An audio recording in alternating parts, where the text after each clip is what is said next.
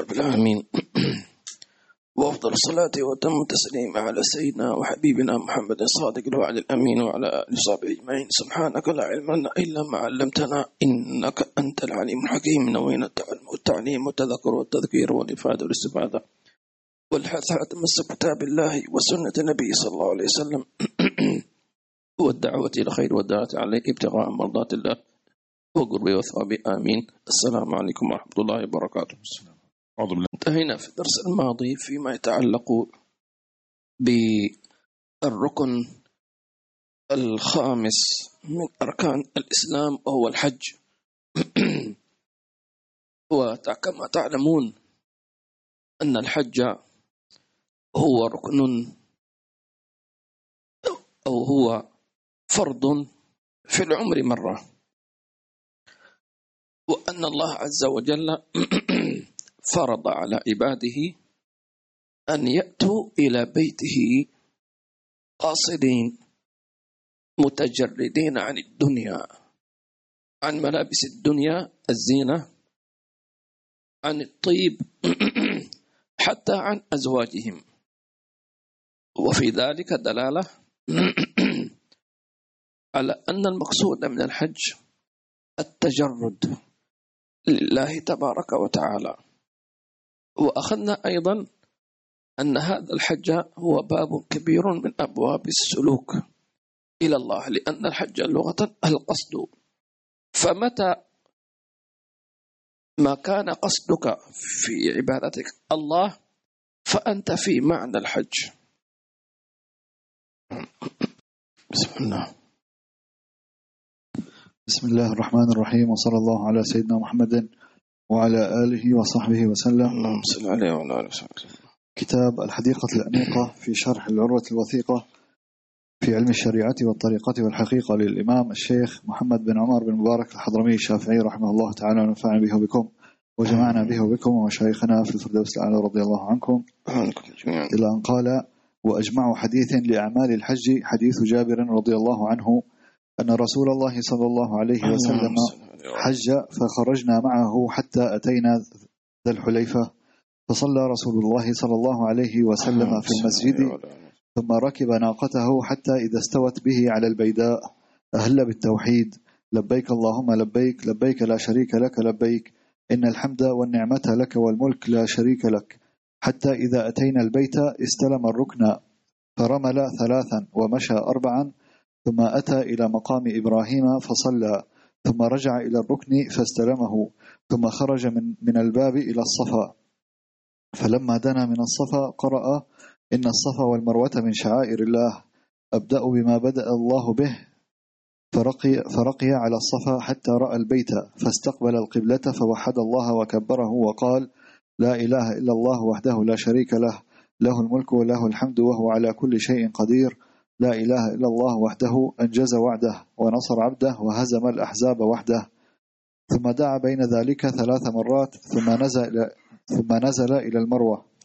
ثم إذا انصبت قدماه في بطن الوادي رمل حتى إذا صعد مشى إلى المروة ففعل على المروة كما فعل على الصفا نعم هذا الحديث هو أجمع الأحاديث لتبيين أعمال الحج. والنبي صلى الله عليه وسلم في عبادتين. قال عنهما في الصلاة صلوا كما رأيتموني أصلي. وأما في الحج فقال خذوا عني مناسككم. فلذلك هذه فعلا دعوة سيدنا إبراهيم عليه السلام حينما قال آه، ربنا وأبعث في رسولا من يتلو عليهم آياتك ويعلمك الكتاب والحكمة ويزكيهم. والآية التي قبلها وأرنا مناسكنا. فالنبي صلى الله عليه وسلم أرى الله عز وجل الأمة مناسك الحج. فلذلك فالصحابة الكرام حجوا مع النبي صلى الله عليه وسلم ورأوه كيف يعني آه، يبدأ بالإحرام من من ال- الميقات. وكيف يغتسل؟ وكيف يعني كان قد حلق وتهيأ وتطيب صلى الله عليه وسلم. ثم كيف دخل مكة المكرمة؟ وكيف أهل بها؟ وكيف يعني آه، اط- اطبع على على آه، يعني جعل الرداء تحت إبط الأيمن صلى الله عليه وسلم. وكيف أنه رمل في أي آه، كان أسرع الخطى في الثلاث أشواط الأولى في في الطواف. هذا كله وصفه الصحابة الكرام ليعلمنا النبي صلى الله عليه وسلم كيف نطوف حول الكعبة. هذا من حيث الظاهر. أما من حيث الباطن فقد رأى الصحابة الكرام من أول خطوة إلى آخر خطوة كيف كان النبي صلى الله عليه وسلم تظهر فيه تجليات العبودية لله عز وجل. التواضع الانكسار التذلل. وعلى سبيل ذلك المثال حتى أن الصحابة يعني وصفوا آه، الدابة التي حج عليها النبي صلى الله عليه وسلم هي الناقة. وكان عليها يعني على آه، عليها يعني آه، متاع رث. يعني النبي صلى الله عليه وسلم حينما حج حج ب يعني الشيء البسيط عنده من ملابس من متاع. لأن هذا هو الموضع. ونحن قلنا أيضا أن الإنسان لو قدر أن يسافر إلى بلد يغلب عليه الفقراء أو الفقر. فلا تذهب بما أنت تعيشه في في البلد التي فيها يعني الدنيا ومظاهر الدنيا. حتى لا تنكسر إيش قلوبهم. فالنبي صلى الله عليه وسلم كان على هذا الوصف.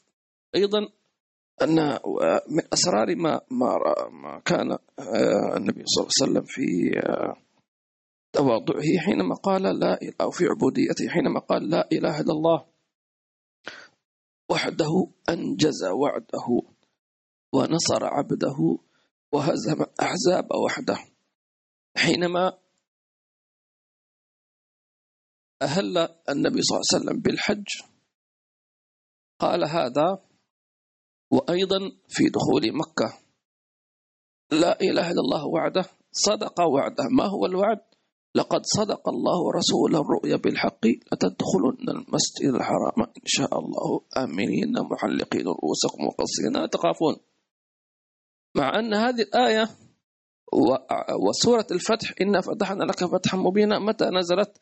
نزلت يوم الحديبية. يوم الحديبية النبي خرج معتمرا ثم رجع. تحلل حلق رأسه وذبح الناقة. آه هذا يسموه التحلل عشان منع من الدخول.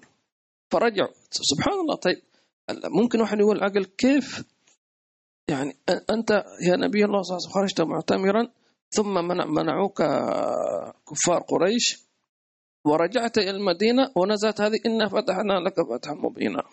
وفي هذه السورة نفسها لقد صدق الله رسوله الرؤيا بالحق. اختبار. آه، المنافق حيقول أكيد يقول وين الفتح؟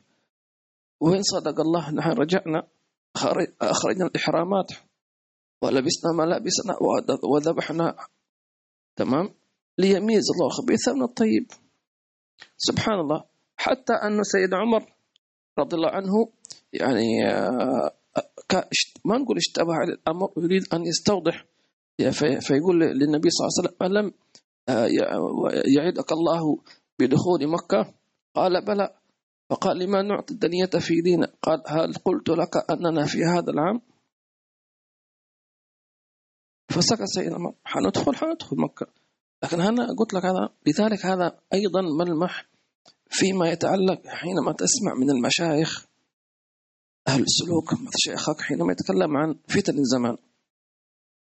وأنه كذا وكذا. هل قال لك اليوم سيحدث؟ أنت تتصور أوه خلاص الآن سيحدث هذا. هذا حتى حدث في الصحابة؟ كان النبي صلى الله عليه وسلم يتحدث مع الصحابة عن المسيح الدجال. من كثرة ما يتحدث قال الصحابة حتى ظن أنه خارج سور المدينة. وين الدجال؟ لسه ما خرج. من شدة الخطاب. تمام؟ لكن هذا الخطاب معناته تحذير شديد تنبيه لعظم الأمر. صلى الله عليه وآله وسلم. فيقول من مظاهر العبودية ونصر عبده. فالصحابة حينما يسمعون هذا الدعاء. نصر عبده. يعني كان ممكن يقول نصر نبيه نصر جنده آه، نصر أقصد آه، أتباع نبيه. نصر دينه. فالنبي صلى الله عليه وسلم يريد أن يعطينا دروسا في هذا. نصر عبده. في ذلك معاني كثيرة. أول شيء تواضع النبي صلى الله عليه وسلم. في أنه في النهاية عبد من عباد الله صلى الله عليه وسلم سيد العبيد صلى الله عليه وسلم. الشيء الثاني أن يعلمنا أن هذا الموضع موضع لا يدخل فيه إلا من كان موصوفا بالعبودية. إذا ذهبت إلى الحرمين الشريفين ما تأتي بمن أنت وما هو مسماك الوظيفي وما هو يعني يعني معاشك وما هو من أنت لا. تدخل بعبوديتك. هذا مكان عبودية. ثالثا أن النصر يكون للعبودية. ما دمت متصفا بصفات ربوبية فلا فلن تنصر. تمام؟ لابد أن تكون على وصف العبودية التذلل لله التبري عن القوة حتى ينصرك. لذلك قال حتى سبحانه وتعالى في غزوة بدر ولقد نصر الله ببدر وأنتم إيش؟ أذلة. فالذل هي صفة العبد لله تبارك وتعالى. وهكذا. فلذلك مثلا اليوم كثير من المسلمين يقولون أين نصر الله وأين نصر الله؟ تمام؟ هكذا. النصر في هذه الكلمة نصر عبده. فإذا أردتم أن ينصركم الله عز وجل على أعدائكم بل حتى على أنفسكم نفسك أنت وهواك وشيطانك تمام؟ لابد أن تتذلل لله عز وجل سبحانه وتعالى. فسيدنا يوسف نفسه عليه السلام مع كونه معصوما إلا أنه حينما أحس بخطر فتنة النساء فتنة النساء صويحبات زليخة. ماذا قال؟ وإلا تصرف عني كيدهن. أصب إليهن وأكن من الجاهلين. فاستجاب له ربه. شفت كيف؟ فالعبودية الله تبارك وتعالى. فالله مرزقنا معاني حقيقة ونصر عبده. أيضا فيما يتعلق بمعنى العبودية. يعني بعضهم ممكن يقول كيف يعني النصر مع العبودية؟ كيف أنا يعني أكون عبد يعني؟ هي عبارة عن صفات قلبية. وليس المقصود أن الإنسان يعني يعني مثلا يلبس ملابس رثاء نقول لا المقصود حالك مع الله عز وجل ومع الخلق. أن تتذكر أنك مخلوق. تمام؟ معنى مخلوق معناته أنك عبد في هناك سيد أوجدك. ثانيا أنك ستموت. ثالثا أنك خلقت عاريا فكساك الله عز وجل وكذلك تموت عاريا وتبعث عاريا. كما بدأكم تعودون.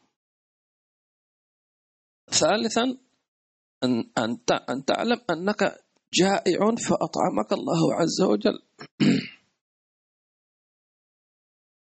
رابعا أن تعتقد أنك جاهل فعلمك الله عز وجل. خامسا أن تعتقد أنك عاجز. ومعنى العجز على معنيين أن تنفع نفسك. والثاني أن تدفع الضر عن نفسك. وهذا الثاني هو من أعظم مظاهر العبودية ما هو أن تدفع الضر عن نفسك. ما تقدر. في أشياء ما, يقدر الإنسان فيها أن, أن مثل هذا الآن الفيروس الآن مثلا. يعني محاولات جادة أن الإنسان يقول أنا مثلا يعني ألبس الكمامة وأبتعد عن الاختلاط بالناس وعن المماسة و و ومع ذلك وصلت لتعلم أنك عاجز أن تدفع الضر عن نفسك. هذه دروس. فوجود هذه المعاني في قلبك أنت عبد. تمام؟ فلتستشعر هذه المعاني دائما معك خاصة حينما تدخل في العبادة حينما تتوضأ حينما تصلي. إياك إياك أن تدخل الصلاة وأنت بوصف غير عبد. تمام؟ آه كذلك حينما تذهب إلى المسجد أو تصلي أو تقرأ القرآن أو تذكر الله تبارك وتعالى فضلا من أن تحج إلى غير ذلك هذه كلها أن تعلم أن فلذلك ينصرك الله تبارك وتعالى. آمين. أيضا من مظاهر العبودية التي يحبها الله عز وجل أن يراها فيك. وذكرها في القرآن الكريم أن تكثر أن تكثر من ذكره. فالعبد المتصف بالعبودية كثير ذكر الله تبارك وتعالى. الصفة الثانية كثرة شكر الله عز وجل. والمقصود سبحان الله هو الذكر والشكر يعني متلازمان تمام؟ كما قال سبحانه وتعالى آه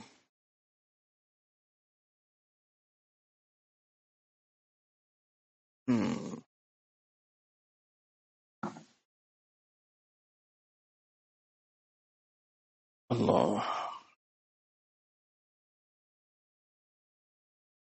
إن شاء الله نتذكر الآية. آه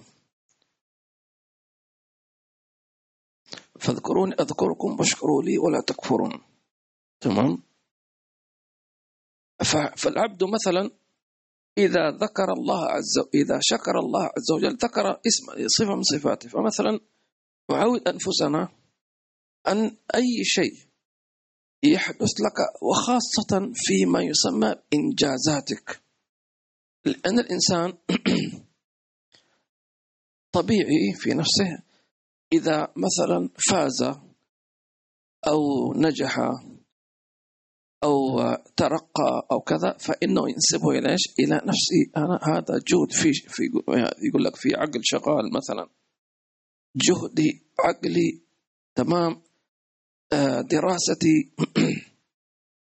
فهذا كما قال آه، قالون إنما أوتيت على علم عندي. هذا رجل من من قوم سيدنا موسى. تمام؟ فالإنسان يقول العبد يقول هذا من فضل ربي. الله الذي علمني. الله الذي آه وفقني. الله الذي سترني. الله الذي أعطاني. فننسب الأمور كلها لله. الله الله وخاصة هذا في مجال التربية. حينما تربي أبنائك وبناتك خاصة حينما يكون في سن التمييز الله الله الله. ينشأ في تعلق بالله عز وجل. طيب نحن نريد أيضا نعلم أبنائنا أنه أيضا نحتاج إلى بذل جهد. فنقول لأبنائنا أن بذلك للجهد هو عبارة عن شريعة النبي صلى الله عليه وسلم وامتثال أمر الله. فأنت حينما تمتثل أمر الله فأنت عبد لأن الله أمرك. صح ولا لا؟ فأنت حينما تأكل أنت تقول الله أطعمني وبالمقابل تمتثل قول الله كلوا واشربوا. فتجمع ما بين هو أن الله هو الذي يطعمك بالمقابل أنت ترى أنك أنت تأخذ اللقمة وترى فمك لأنك أنت بذلك تمتثل أمره. فالعبد هو الذي يمتثل أوامر الله. فالعبد مأمور وليس بآمر. واضح؟ فتجمع بين اثنين. فتقول لأول نقول لأنفسنا أولادنا نعم هذا من توفيق الله لكن الله أمرني أن أبذل وأن أجتهد فهذا أنا امتثلت أمر الله عز وجل فوفقني الله عز وجل سبحانه وتعالى. نعم. ثم قال وهزم الأحزاب وحده. هذا أيضا قاله النبي صلى الله عليه وسلم حينما دخل وشاهد الكعبة. فحينما الصحابة يسمعون وهزم الأحزاب وحده. طيب أين المعارك التي خاضوها؟ أين الدماء التي سالت؟ أين الجهد؟ كل ذلك ذهب في قال وحده. لأنه أراد النبي صلى الله عليه وسلم أن يعلمنا درسا. الصحابة ولمن بعدهم. أنه أنت قيامك بالجهاد أو بالمعارك هو فقط امتثال أمر الله وأعدوا لهم ما استطعتم من قوة. لكن النصر من عند الله لذلك الله كررها. وما النصر إلا من عند الله. العزيز الحكيم فالنبي صلى الله عليه وسلم في في خضم نشوة النصر. دخول مكة هذه هذا يعتبر شيء عظيم هذا. يعني هذا يعتبر بالنسبة كما يقول للقائد العسكري أو قائد الجيش هذا يوم فخر يوم عز. فلذلك النبي صلى الله عليه وسلم جعله يوم تذلل لله حتى كان نسينا أنه النبي لما دخل صلى الله عليه وسلم فتح مكة كان على ناقته وكان مطأطئا رأسه. تمام؟ مطأطئا رأسه حتى كانت أن تلتصق جبهته الشريفة بسنام الجمل تواضعا لله تبارك وتعالى. لأن هذا موضع عند الناس الآخرين موضع فخر. ارفع رأسك أنت دخلت منصور أين الذين كانوا؟ قريش وكفار قريش ويهددون ومش عارف إيش ومكة لن تدخلوها. هربوا. تواضع صلى الله عليه وآله وصحبه وسلم. حتى أنه حينما دخل كان كفار قريش الموجود بعضهم هرب خرج خارج مكة طبعا. وبعضهم بقي. كأبي سفيان ومن معه قبل إسلامه. فحينما رأى النبي صلى الله عليه وسلم خوفهم لأنهم مرعوبين النبي يعني يتوقعون النبي صلى الله عليه وسلم سيقطعهم تقطيعا. فقال قولته الشهيرة ومن دخل دار أبي سفيان فهو آمن. وقال ما تظنون أني فاعل بكم؟ إيش تتوقعون من محمد رسول الله أن يسوي فيكم؟ هذا محمد صلى الله عليه وسلم. إيش تتوقع؟ يقتل ولا ينتقم لنفسه؟ أم, أم يقطع آذانكم أم ماذا؟ ماذا تتوقع ممن قال عنه وما أرسلناك إلى رحمة العالمين؟ قال أخ كريم وابن أخ كريم. قال اذهبوا فأنتم طلقاء أنت حر. تبغى تجلس في مكة؟ أهلا وسهلا. تريد أن تخرج تسافر؟ أنتم الطلقاء أنت حر نفسك. فمنهم من خرج. يعني عاند للكفر. ومنهم من قال مستحيل أن يكون هذا هذا كاذب أو ساحر. دخلوا في الإسلام دخلوا في الإسلام. صلى الله عليه وعلى آله وسلم. ونصر وهزم الأحزاب وحده في غزوة الأحزاب. صلى الله عليه وعلى آله وسلم. اللهم علمنا من هذه العلوم النافعة. آمين. بسم الله. فلما كان يوم التروية توجهوا إلى منى وركب النبي صلى الله عليه وسلم فصلى بها الظهر والعصر والمغرب والعشاء والفجر. ثم آه عفوا تذكرت آه، على ذكر العبودية آه، يحكى أن أحد المريدين آه، حج ثم رجع بعد الحج إلى شيخه. فقال له هل حججت؟ قال نعم. قال ماذا فعلت؟ قال أحرمت. قال هل أحرمت عما سوى الله؟ قال لا. قال لم تحرم. قال فماذا لبست؟ قال لبست لبست ثياب الإحرام. قال ونزعت ملابس المخيط. قال هل نزعت ملابس شهوات الدنيا؟ قال لا. قال لم لم لم تلبس الإحرام. قال ثم ذكر له أشياء كثيرة. هل رميت الجمرات قال نعم قال هل رميت نفسك؟ قال لا قال لم ترمي. قال ثم ذهبت إلى عرفة وجلست فيها. قال هل هل هل وقفت على أعتاب العبودية؟ قال لا قال لم تقف بعرفة. قال ثم ذهبت إلى إلى إلى منى ومزدلفة فبت فيها. قال هل بت وأنت ناوي أن أن ترضي الله عز وجل؟ قال لا قال لم تبت. قال ارجع فإنك لم تحج. طبعا المقصود بالحج مقصود الحج هذا العبودية هذا. أما حج الظاهر نعم أديت الفرض وأخذت أو سقط عنك الفرض لكن هل رجعت بعبودية؟ لذلك قالوا علامة قبول الحج إيش؟ العبودية التواضع التذلل لله عز وجل.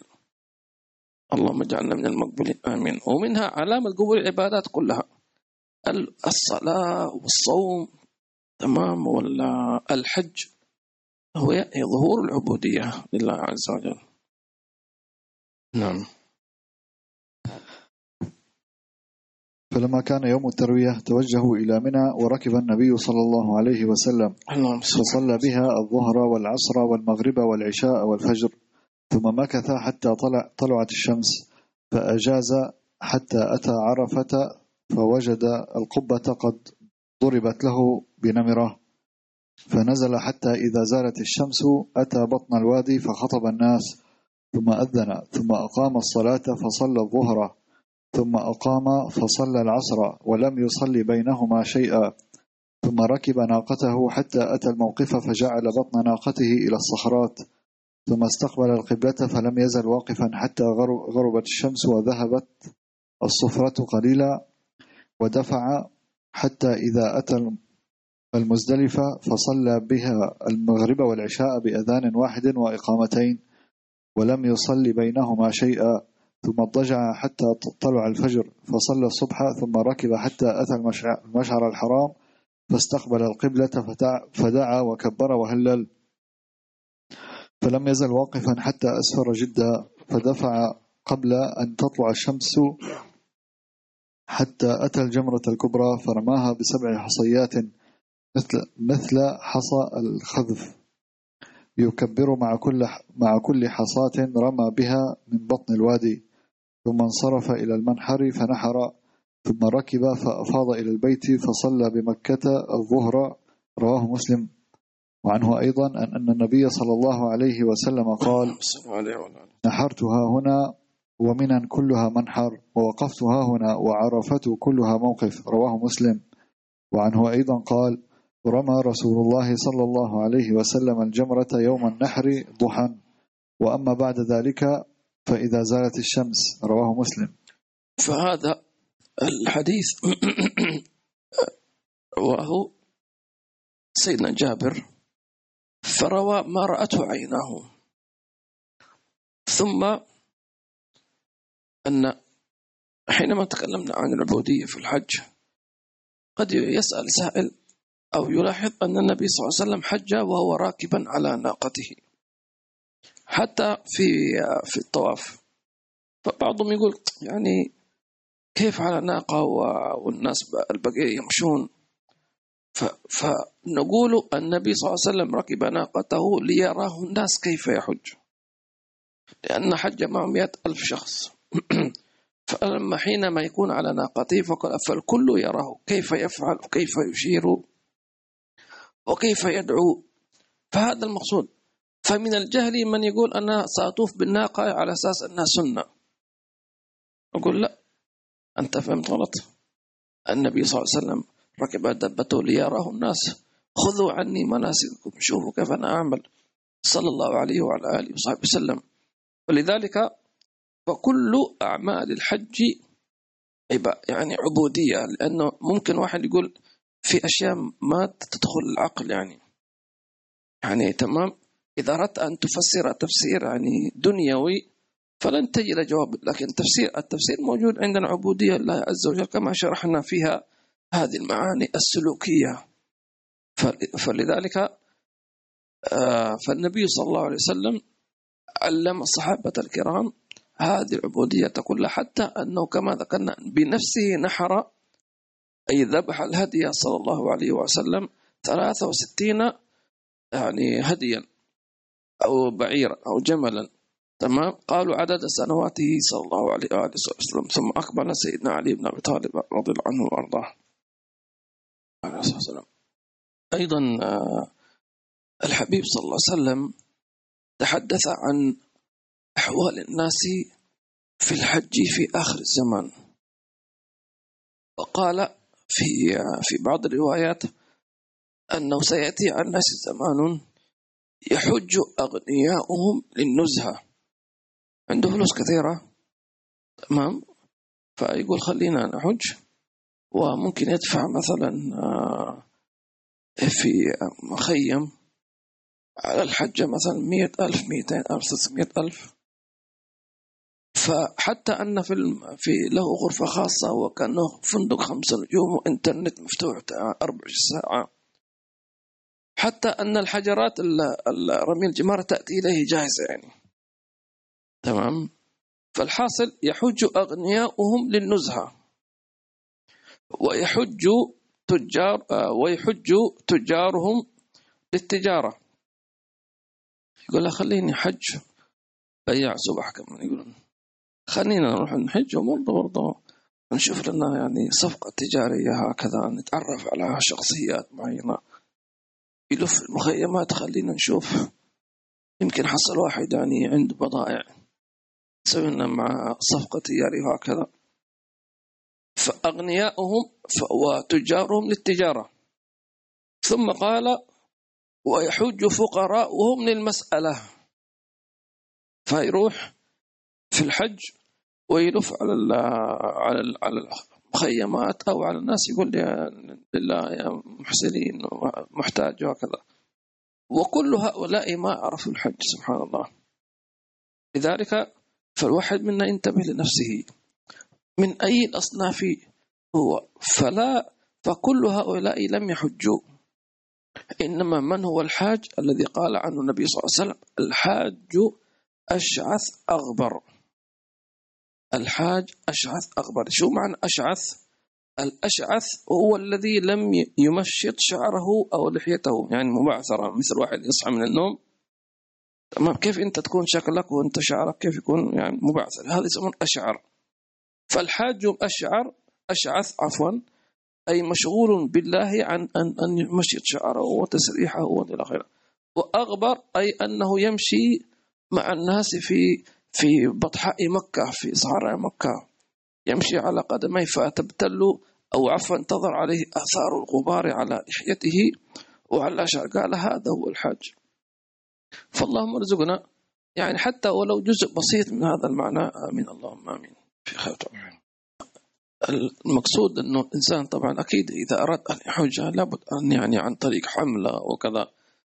آه، ما في مانع الإنسان يعني يحج بشيء المعقول يعني ما يكون فيه ترف آه، ولكن يحاول أيضا مع توفر الحملات والراحة وكل شيء هذا ما في مشكلة. يحاول أن يجعل جزء من وقته في الحج يعني أن يتفقد الحجاج ولو أن يمشي. فيشوف هؤلاء في الش... يتعرض الشمس شوية قليلا آه، يوزع شيء من الماء على الحجاج أو الطعام. تمام؟ فحتى النبي صلى الله عليه وسلم قال الحج المبرور. قال صلى الله عليه وسلم إطعام الطعام. من جملة الحج المبرور إطعام الطعام صلى الله عليه وسلم. اللهم ارزقنا الحج إن شاء الله تعالى. في خير وعافية آمين. اللهم آمين. الحمد لله رب العالمين. الحمد لله. الأخت أمبرين من سيدني ما شاء الله. وعليكم السلام ورحمة الله وبركاته. محمد شبير السلام ورحمة الله وبركاته. Thank you for translation Sheikh Ahmed. He said welcome. You are welcome sorry. وعليكم السلام ورحمة الله وبركاته الحمد لله. سيد عادل نجدد نيتنا حضور درسكم. طيب في ختام شهادة ذكر المولد. إن شاء الله ذكر المولد لا يختم. طول أيامنا إن شاء الله نحتفل بالنبي صلى الله عليه وسلم إن شاء الله. أخبراء حياكم الله أخبراء. بماذا توصون في قدوم شهر ربيع الآخر في خدمة الدعوة وعلاج أمراض قلوبنا. نفس ما قلنا في ربيع أول. تمام؟ الحمد لله في ربيع ثاني. ف اغتنام العمر والوقت في يعني طبعا طلب العلم ذكر الله عز وجل الدعوة إلى الله عز وجل. رابعا نفع المسلمين.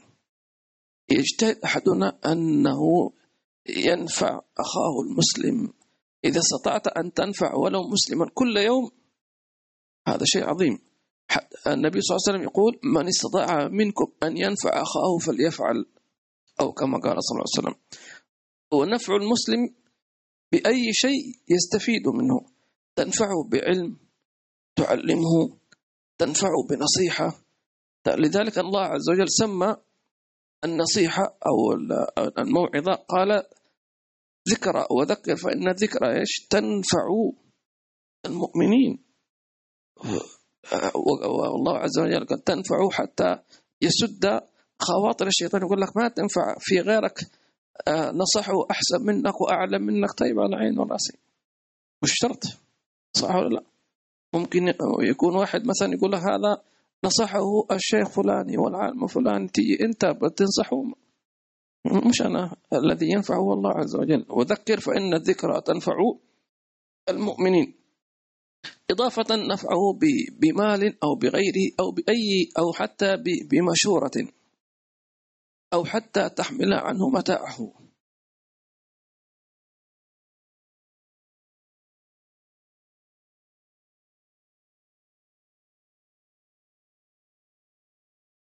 الأخت حليمة وعليكم السلام ورحمة الله وبركاته. جزاكم الله خيرا وإياكم إن شاء الله تعالى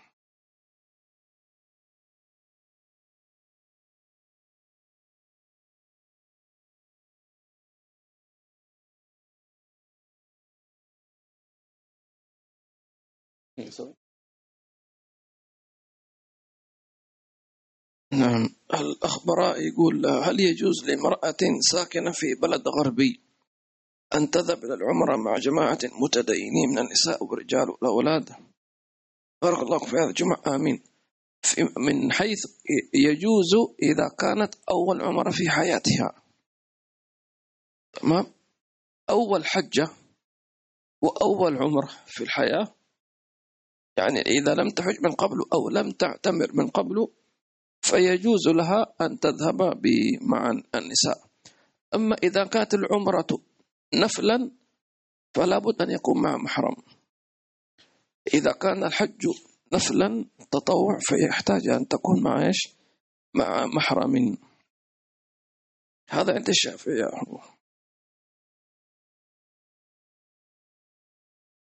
الأخ ياسين اللهم بلغنا حج بيت الحرم. آمين. هذا العام وكل عام زاد النبي صلى الله عليه وسلم. آمين. جميعا يا رب. إن شاء الله السنة هذه يفتحوا إن شاء الله. الأخت سخينة وعليكم السلام. وبركاته جزاكم الله خير. وأخ أحمد وجمال جزاكم الله خير. أنت كذلك.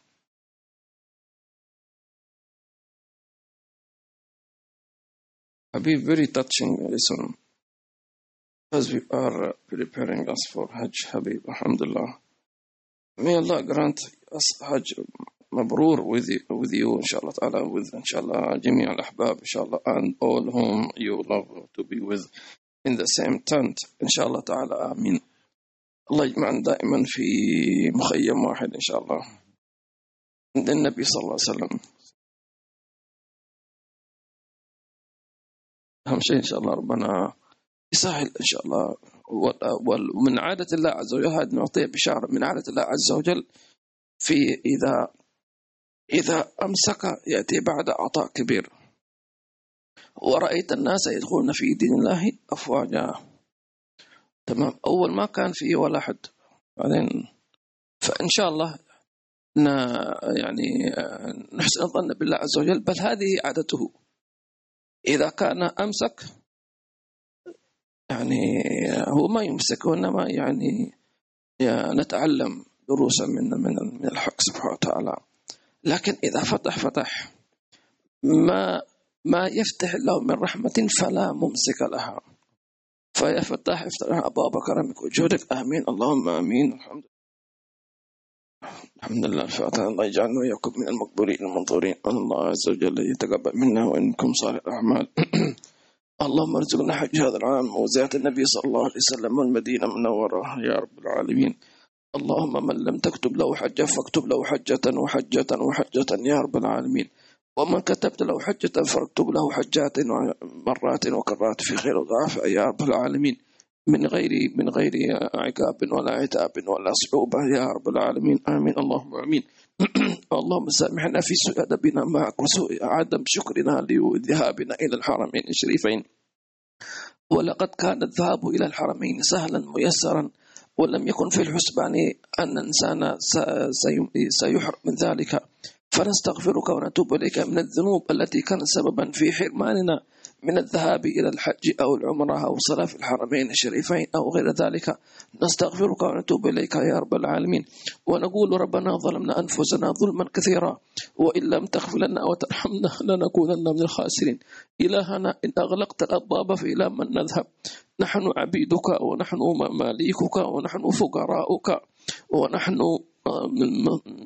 من مصنوعاتك فما لنا غيرك وإن تجرأنا وإن وظهر بنا شيء من من من العلو والاستعلاء فإننا نحن عبيد لك يا رب العالمين. نستغفرك اللهم نتوب إليك. اللهم لا تحرمنا طوافا حول الكعبة ولا تحرمنا شربا من ماء زمزم ولا تحرمنا من الصلاة عند مقام أبي سيدنا إبراهيم ولا تحرمنا من الوقوف أمام باب الملتزم ولا تحرمنا من الصفا والمروة ولا تحرمنا من عرفة ولا منى ولا مزدلفة ولا تحرمنا من المدينة ولا من الروضة ولا من البقيع ولا من زيارة النبي صلى الله عليه وسلم وآل بيته وأصحابه. ولا من ذات أهل شهداء أحد وأهل بدر يا رب العالمين. ولا تحرمنا من شم هواء المدينة والاستظلال بظلالها والاستشفاء بشفائها يا رب العالمين. ولا تحرمنا من لذة النظر إلى الكعبة المشرفة وإلى القبة الخضراء يا رب العالمين. اللهم أعدنا إليها سنينا بعد سنين وأعوام بعد أعوام. وإن بعدت المسافات أو صعبت الأمور فأنت أنت المسهل وأنت الميسر. إذا أردت بعبادك أن أن أن, أن, إذا أذنت لعبد من عبادك أن أن أن, أن يزور بيتك فلم فمن ذا الذي يمنعه؟ من ذا الذي يمنعه؟ إن أردته فاللهم اجعلنا من الذين تريدون تريدهم تريدهم لذات بيتك حجا وعمرة وذات للنبي صلى الله عليه وسلم نحن وآباؤنا وأمهاتنا أزواجنا أولادنا أحبابنا والمسلمين يا رب العالمين يا رب العالمين يا رب العالمين يا رب العالمين. بسر أسال الفاتحة إلى حضرة النبي صلى الله عليه وصحبه وسلم. صحيح. أنعمت عليهم غير المغضوب عليهم الضالين. آمين. سبحانك اللهم وبحمدك نشهد أن لا إله إلا أنت نستغفرك ونتوب إليك.